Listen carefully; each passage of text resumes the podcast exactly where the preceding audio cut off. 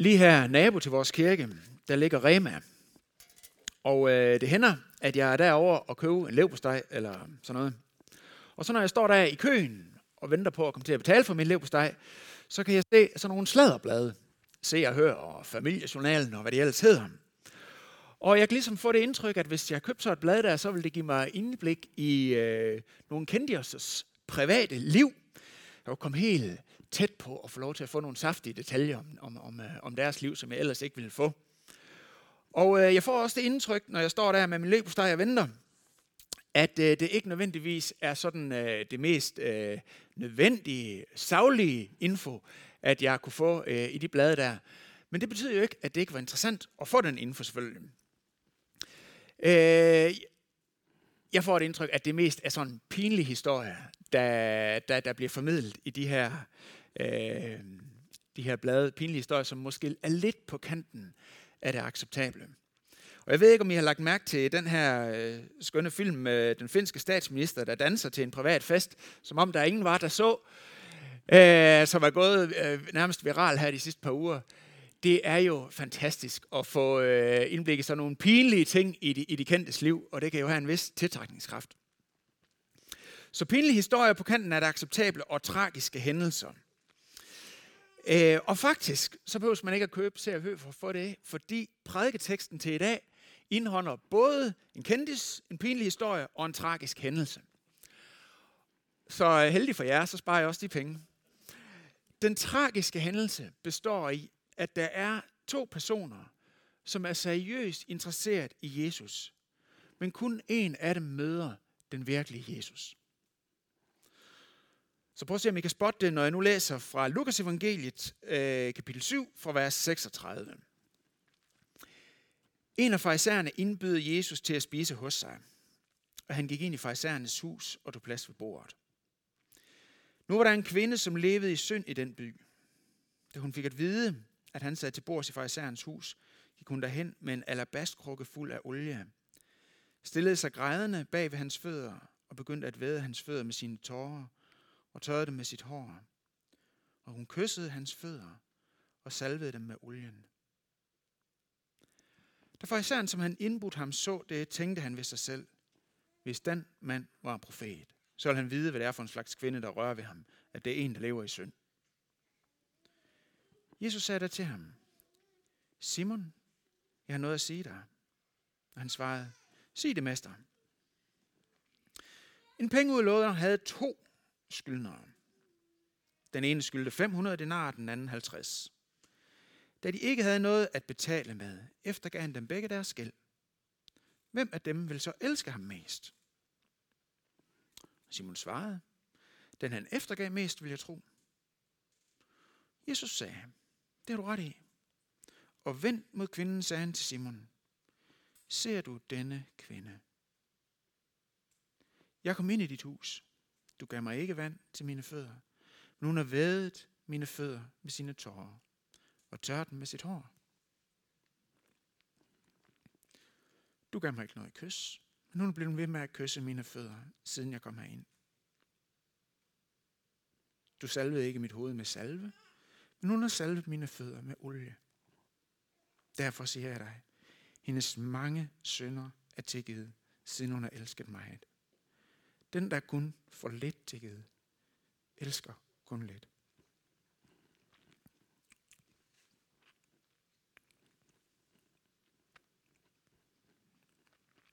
Det er lige en kunstpause. Kan I se det der, sådan der punktum? Det betyder, at man skal lige holde en pause der. og han sagde til hende, dine sønner er tilgivet. De andre beboere begyndte at tænke ved sig selv, hvem er han, som en dog tilgiver sønder? Men han sagde til kvinden, din tro har frelst dig. Gå bort med fred. Amen. Vi skal lige have lidt øh, kontekst med på det, hvad det er, vi hører om her. Der bliver holdt en fest, og det er Simon, der er vært. Og Simon han var det, som øh, man kalder fejser. Det er så et øh, skældsord i vores kultur. Men øh, dengang, der var det udtryk for, at man var en del af det gode jetset. Man var en del af den kulturelle og religiøse elite. Og Simon han har haft et stort hus, et stort hjem, siden han kunne invitere til sådan en fest her. Og når en fyr som Simon holdt sådan en fest her, så var det, i modsætning til når vi holder fest i Danmark, øh, så var det øh, sådan en, en, øh, en formel og offentlig fest faktisk, hvor offentligheden havde adgang. Fordi stakkels folk i Mellemøsten på det tidspunkt, de havde ikke se og høre, hvor de kunne få klæbrige detaljer om de rige og de kendte. Så de skulle jo få det på en anden måde. Så de kunne komme til sådan en fest og være der og se serveringen. Se om de fik Asia, eller hvad de fik. Hold øje med det, hvis man synes, det var spændende. Og lytte til samtalerne rundt om bordet. Og så kunne de også få lov til at spise resterne efter sådan en fest her. Så det vi skal forestille os, det var, at udover det var en fest, så var det også sådan en art offentlig paneldebat, hvor Simon har fungeret som podcastvært med gæster i studiet, øh, og folk kunne lytte til, hvad der blev sagt. Så det var altså en kombi af en fest og så øh, den her øh, offentlighedskarakter.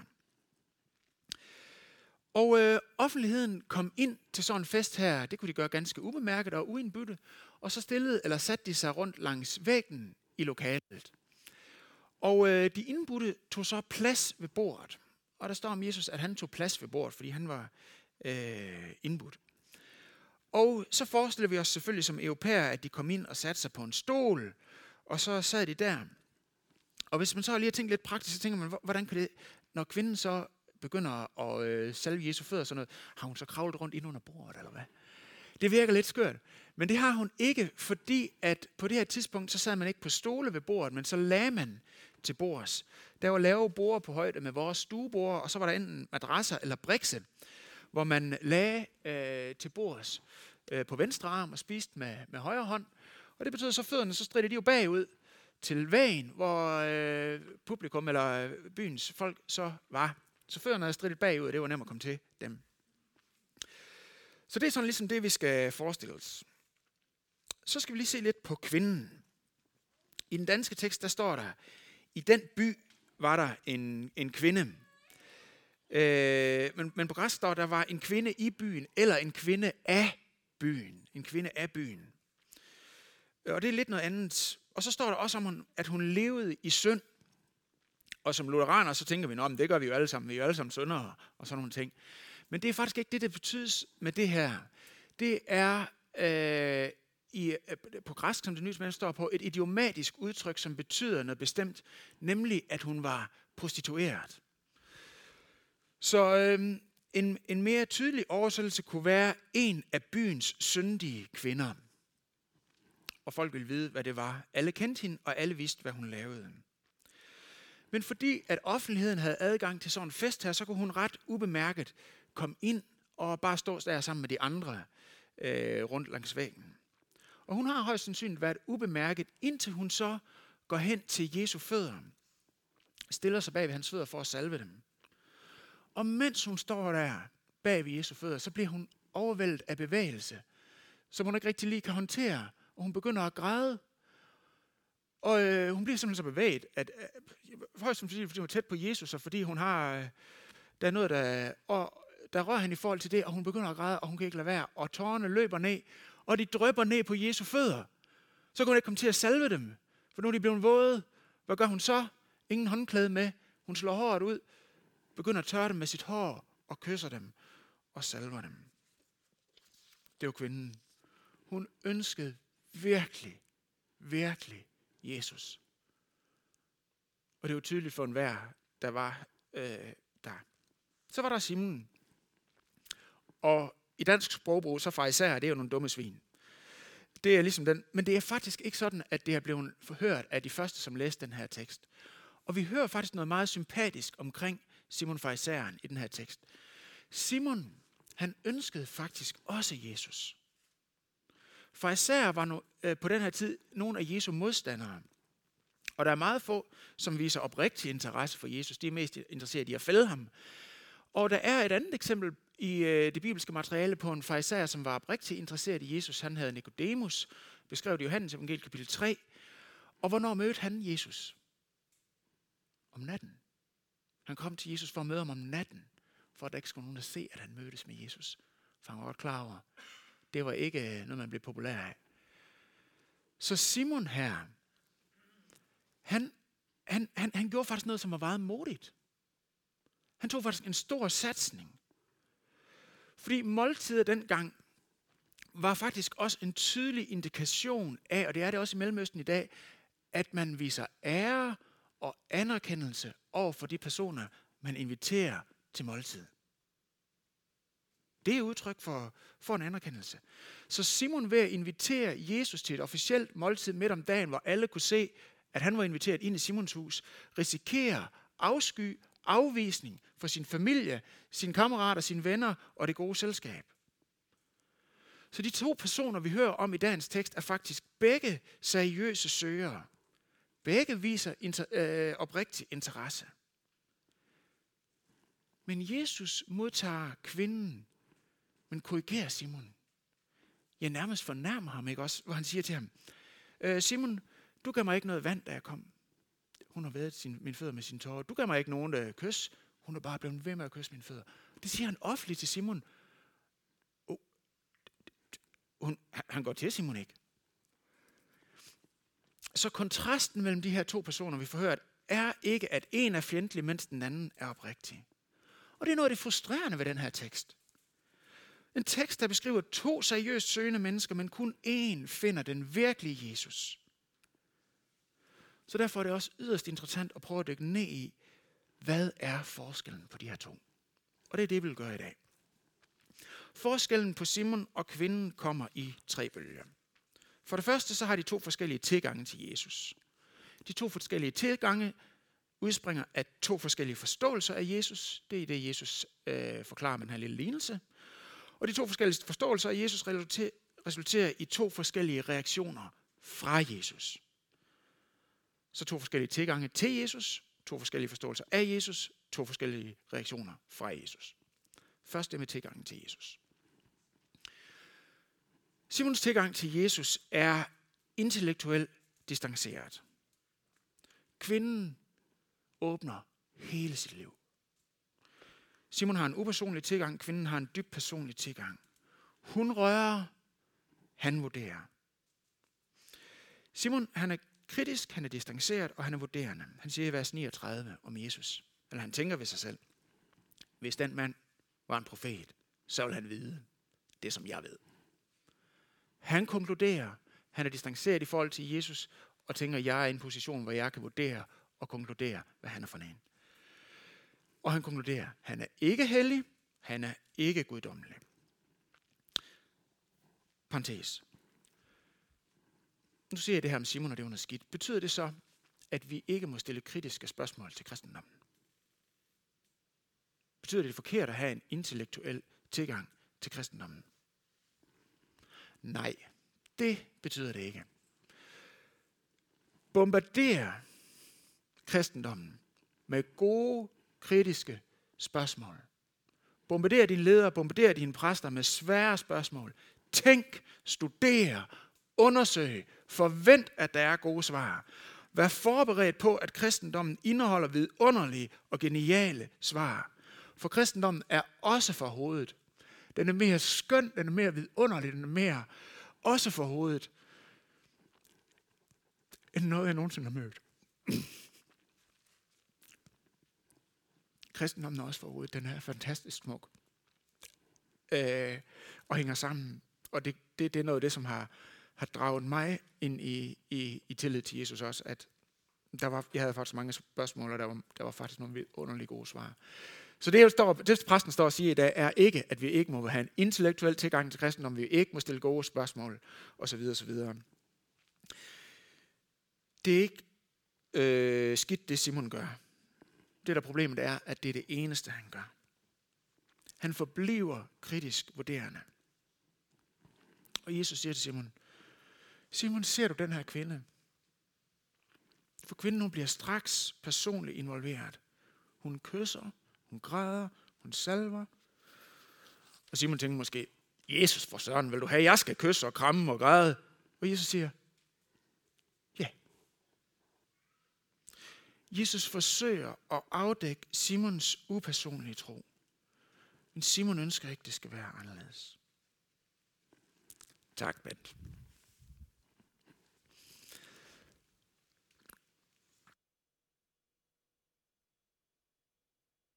For nogle tid siden var der i et kristent magasin et øh, interessant interview, hvor de havde inviteret øh, fire øh, intelligente unge mennesker først i 30'erne, som ikke troede på Jesus, til et interview, og spurgt dem, hvad har I imod kristendommen?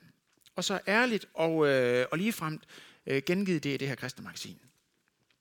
Og det, de svarede, som jeg tager noget med i dag, er interessant, fordi jeg tror, det er langt hen ad vejen er repræsentativt for mange i Kolding i dag. Og en af de unge kvinder siger sådan her citat.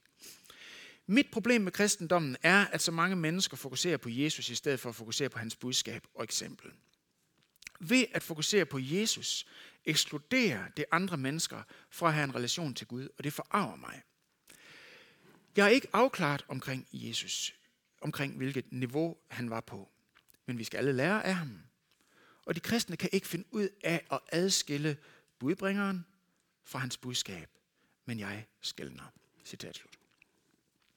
Der er to pointer i det, hun siger her. For det første så siger hun, adskil budskab fra budbringer.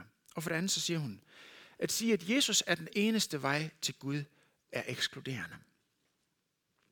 Og jeg vil godt starte med at indrømme, jeg synes faktisk, det her det lyder sympatisk. Jeg synes, det lyder sympatisk. Helt ærligt. Og det tror jeg, vi gør, fordi vi danskere tager udgangspunkt i det, som er helt givet og indlydelsende og indiskutabelt for alle, at vi ønsker ikke at ekskludere nogen. Og at Jesus siger, øh, nej, og det at sige, at Jesus er den eneste vej til Gud, det er ekskluderende. Derfor siger hun selvfølgelig, fokuser på budskabet i stedet for budbringeren. Fokuser på næstekærlighed og godhed og venlighed. Vær et godt menneske. Er det så dårlige ting, hun siger? Nej, det er fantastisk gode ting, hun siger. Problemet er bare, at Jesus siger det stik modsatte. Han siger, spørgsmålet er ikke, om du er et tilstrækkeligt godt menneske. Han siger, spørgsmålet er, om du tror på mig, elsker mig, personligt, passioneret og helhjertet. Intentionen med det her citat var jo øh, en god intention, nemlig det at være open-minded. Men hvis vi går med ned ad den vej, så er vi samtidig ekskluderet det personlige, det autentiske og det holistiske. Hvis vi siger, det er lige meget, hvad du tror, så længe du gør de gode ting, så siger vi i virkeligheden, essensen af religion er upersonlig. Essensen af religion er noget, du tænker og noget, du gør. Ikke noget med at elske passioneret. Se, Simon, han var egentlig ikke interesseret i Jesus selv. Han ville gerne have nogle eksistentielle input til at være et godt menneske. Men kvinden, hun havde ikke det mindste af et godt liv at fremvise. Så hun havde ikke andet at gøre end bare gå all in med den, som hun var, og blive personlig med det samme. Vi vil prøve at, øh, jo, vi vil prøve at se på kvinden. Øh, lidt mere omkring hende. For det første så står der, at hun havde en krukke med, en alabastkrukke.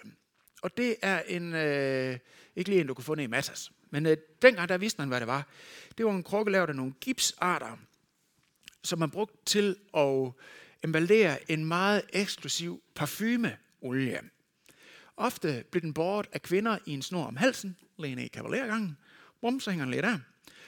Og øh, den havde sådan en lille smal hals, hvor der kunne kun komme en meget lille mængde ud af gangen. Fordi, dels fordi den var meget dyr, og dels fordi man kun havde brug for en lille mængde, for den var så stærk i sin øh, skønne duft, og så kunne man øh, tage den på.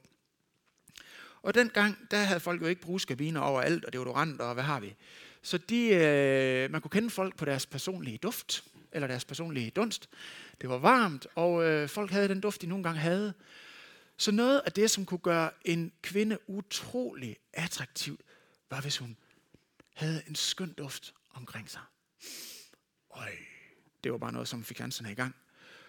Så øh, det var det, som den her olie kunne. Og det har man vidst, når det var en øh, uh, alabastkrukke med sådan en olie her.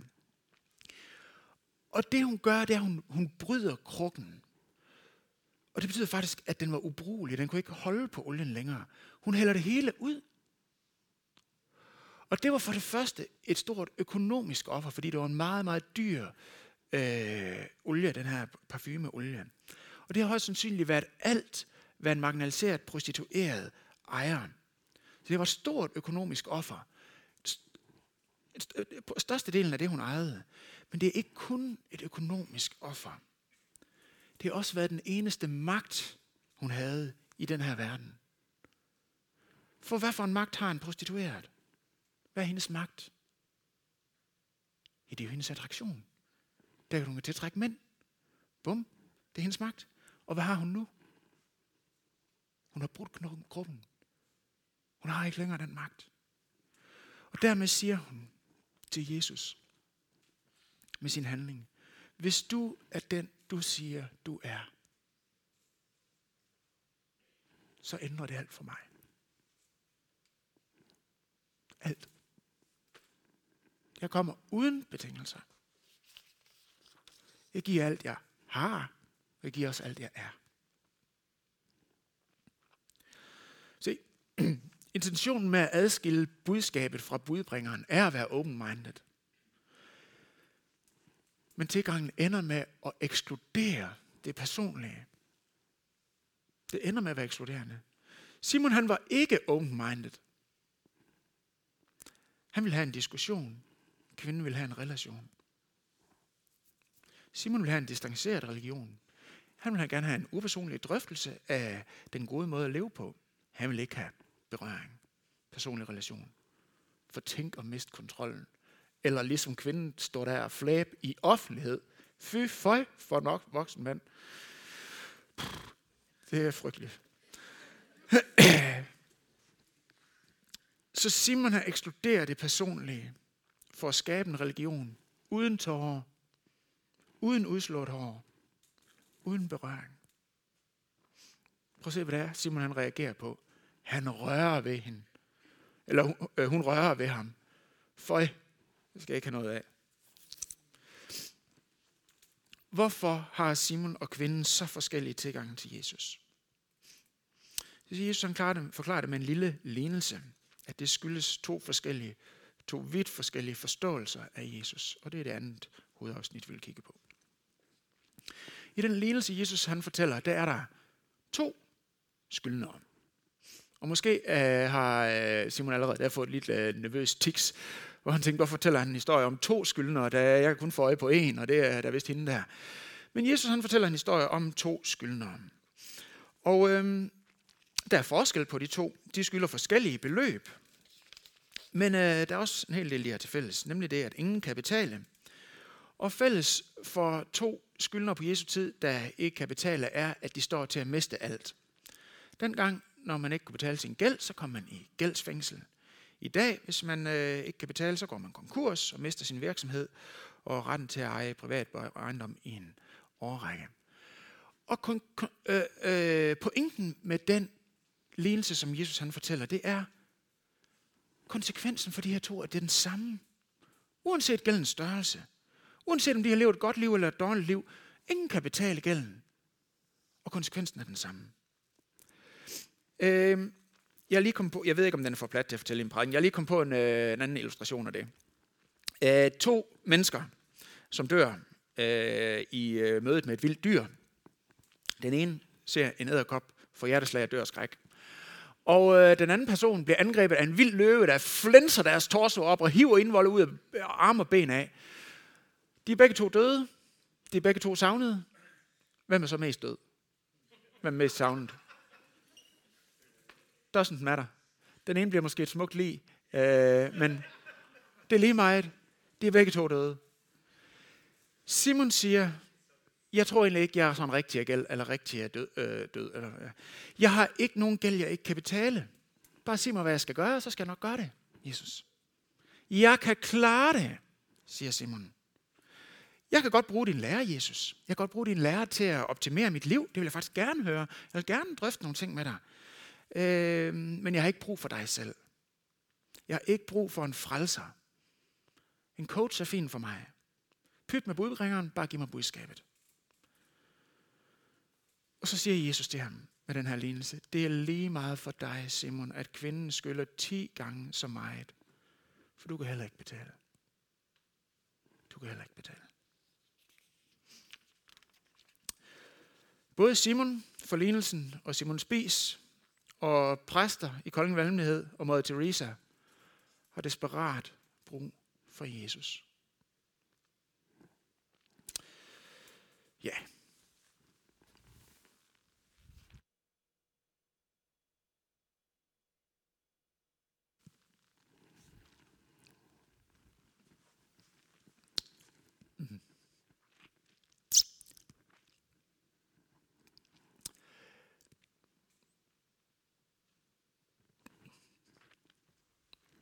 Derfor, kære kristne ven, som er kommet til gudstjeneste i Kolding Valmhed, og måske har kendt Jesus i mange år. Og måske været så heldig ligesom mig, og vokset op i en familie, hvor vores forældre har lært os, hvad der er godt, og hvad der er rigtigt at gøre, og man skal ikke gøre det, og det har vi taget til os, og du har måske lært at leve venligt og ærligt og kærligt og sådan noget. Bred ikke på djævelens fristelse til at leve et vildt liv i hår, druk og materialisme og selvoptagethed. Og det er godt. Det er godt. Det er godt, du lever så et liv. Øh, men så sker der det, at, at djævlen skifter taktik for at ødelægge vores liv og gøre sådan, at vi ikke kommer til at leve et liv i overflod. Ved at sige, eller prøve for os til at sige, jeg klarer det godt. Klarer det godt selv. Bare fortæl mig, hvad jeg skal gøre. Det lykkes dit at gøre det. Bare fortæl mig, hvad jeg skal gøre. Giv mig budskabet. Jeg har ikke, jeg har ikke så meget brug for budbringeren. Bare giv mig budskabet. Jeg har ikke rigtig brug for en frelser. Og det siger vi selvfølgelig ikke højt, men det tænker vi det heller ikke bevidst. Og forstå mig ret. Det betyder utrolig meget, hvordan vi lever om vi lever som Simon Spies eller Mother Teresa. Det betyder utrolig meget for dine omgivelser. Vi kan smadre folks liv og køre dem med til sokkelholden, eller vi kan bygge dem op. Det er ikke lige meget, hvordan vi lever, om vi lever som Simon Spies eller Mother Teresa.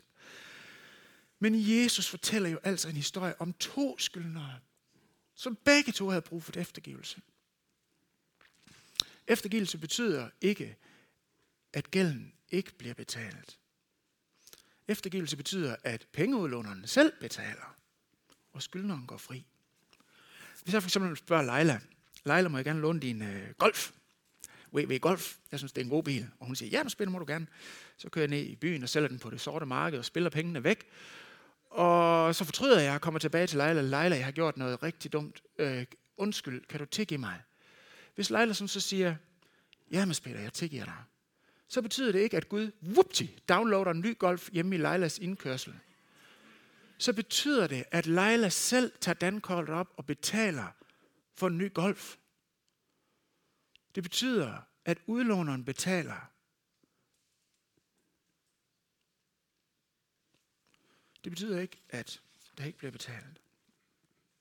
Eftergivelse og tilgivelse betyder, at, betyder ikke, at, at, at, at, at jo, det betyder, at pengene mangler, hvis ikke Leila hun selv betaler det.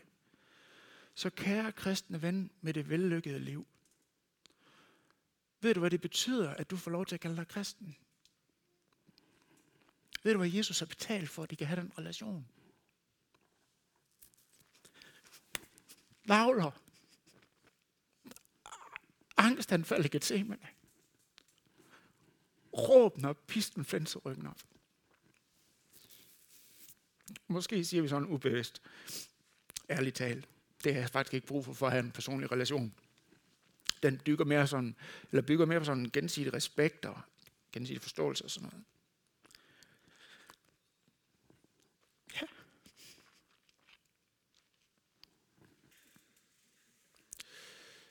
Måske ser vi ikke, hvad det har kostet, og det er derfor, vi ikke bryder klokken med glæde. Det er derfor, vi ikke slår hårdt ud. Det er derfor ikke. Jesus er alt. Måske det er derfor, din eller min religion er til at blive mere som Simons, end som kvindens. Jesus siger, den der kun får lidt til givet, elsker kun lidt. Derfor er der ingen tårer, derfor er der ingen forvandling, derfor er der ingen kraft, Derfor er ingen glæde.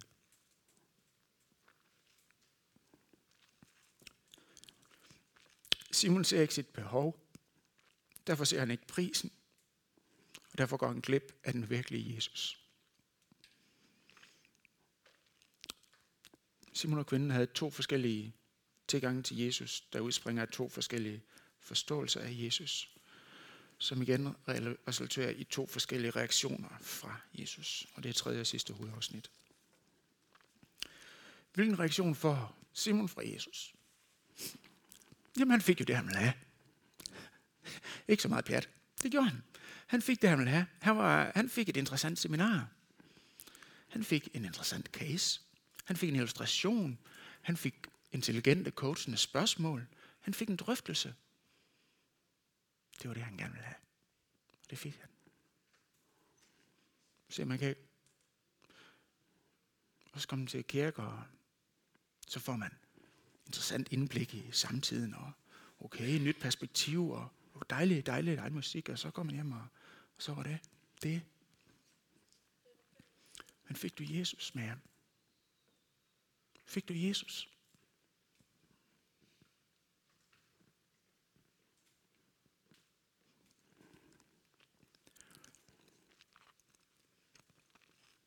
Det er lige meget, om du synes, der var en interessant vinkel i prædiken, eller du synes, musikken var god. Du skal have Jesus med.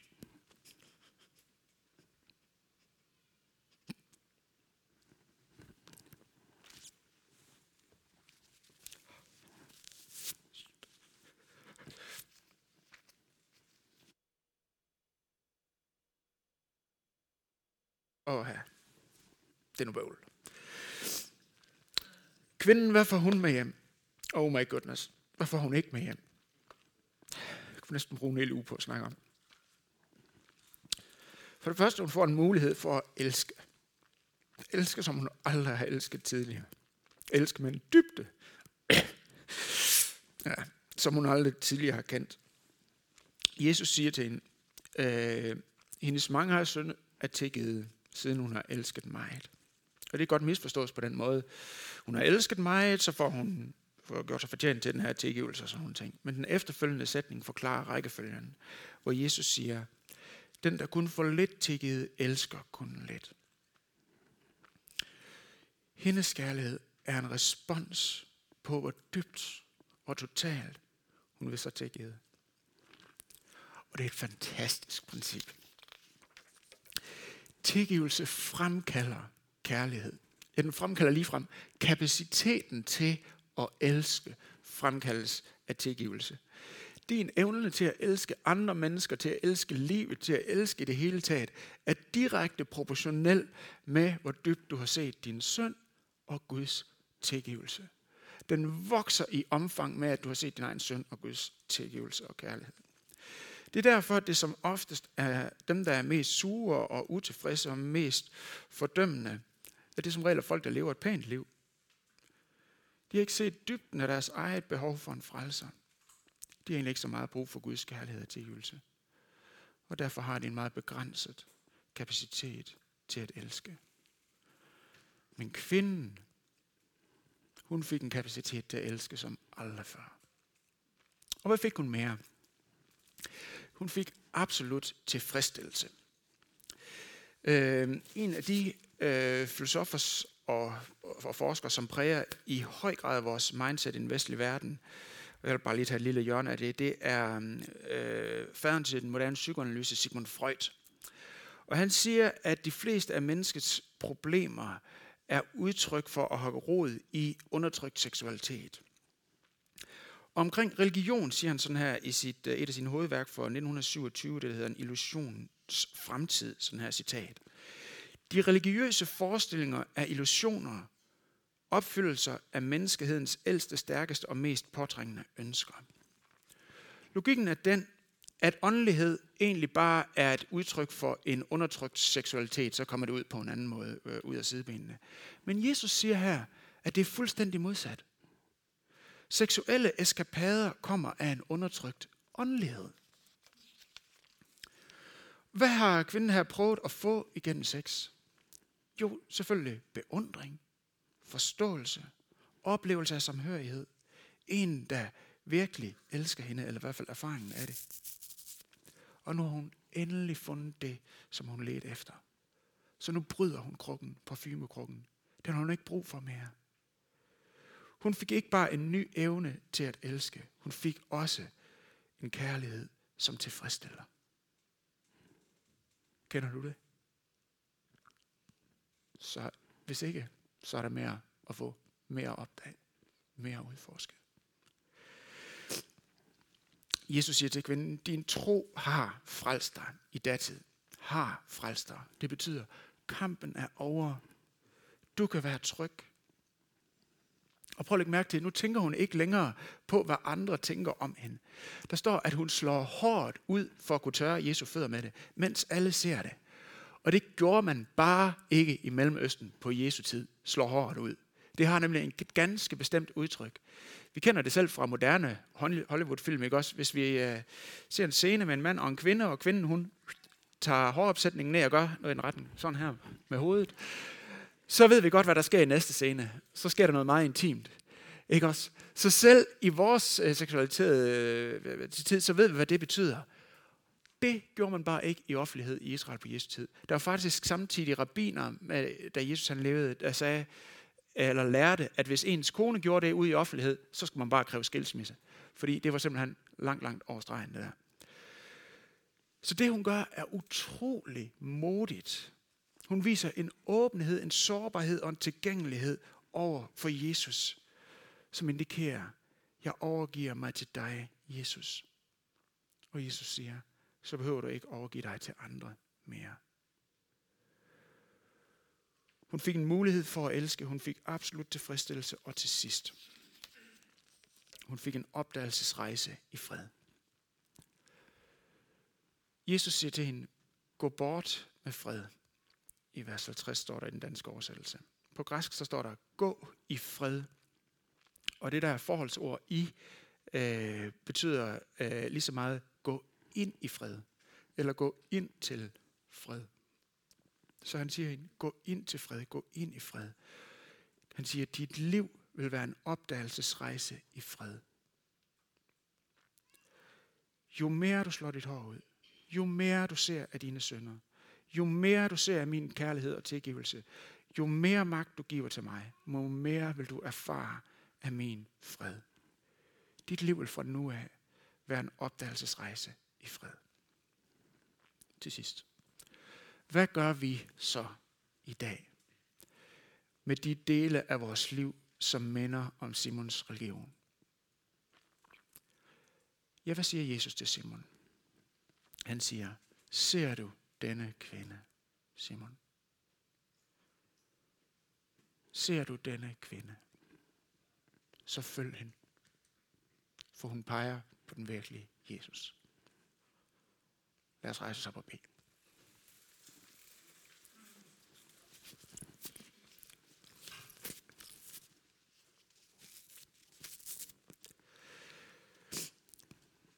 Jesus, vi tilbeder dig.